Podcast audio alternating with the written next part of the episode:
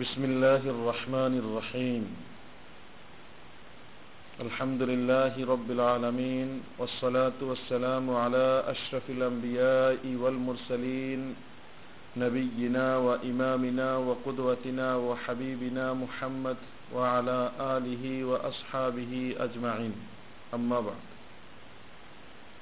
সম্মানিত উপস্থিতি আজকে আমরা আলোচনা শুনব দারিদ্র বিমোচনের জাকাতের ভূমিকা সম্পর্কে।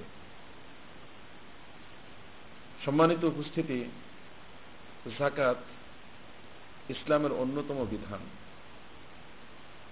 এই জাকাত আদায়ের মাধ্যমে একদিকে বান্দা আল্লাহ তালার বিধান পালন করার মাধ্যমে তার সন্তুষ্টি অর্জন করতে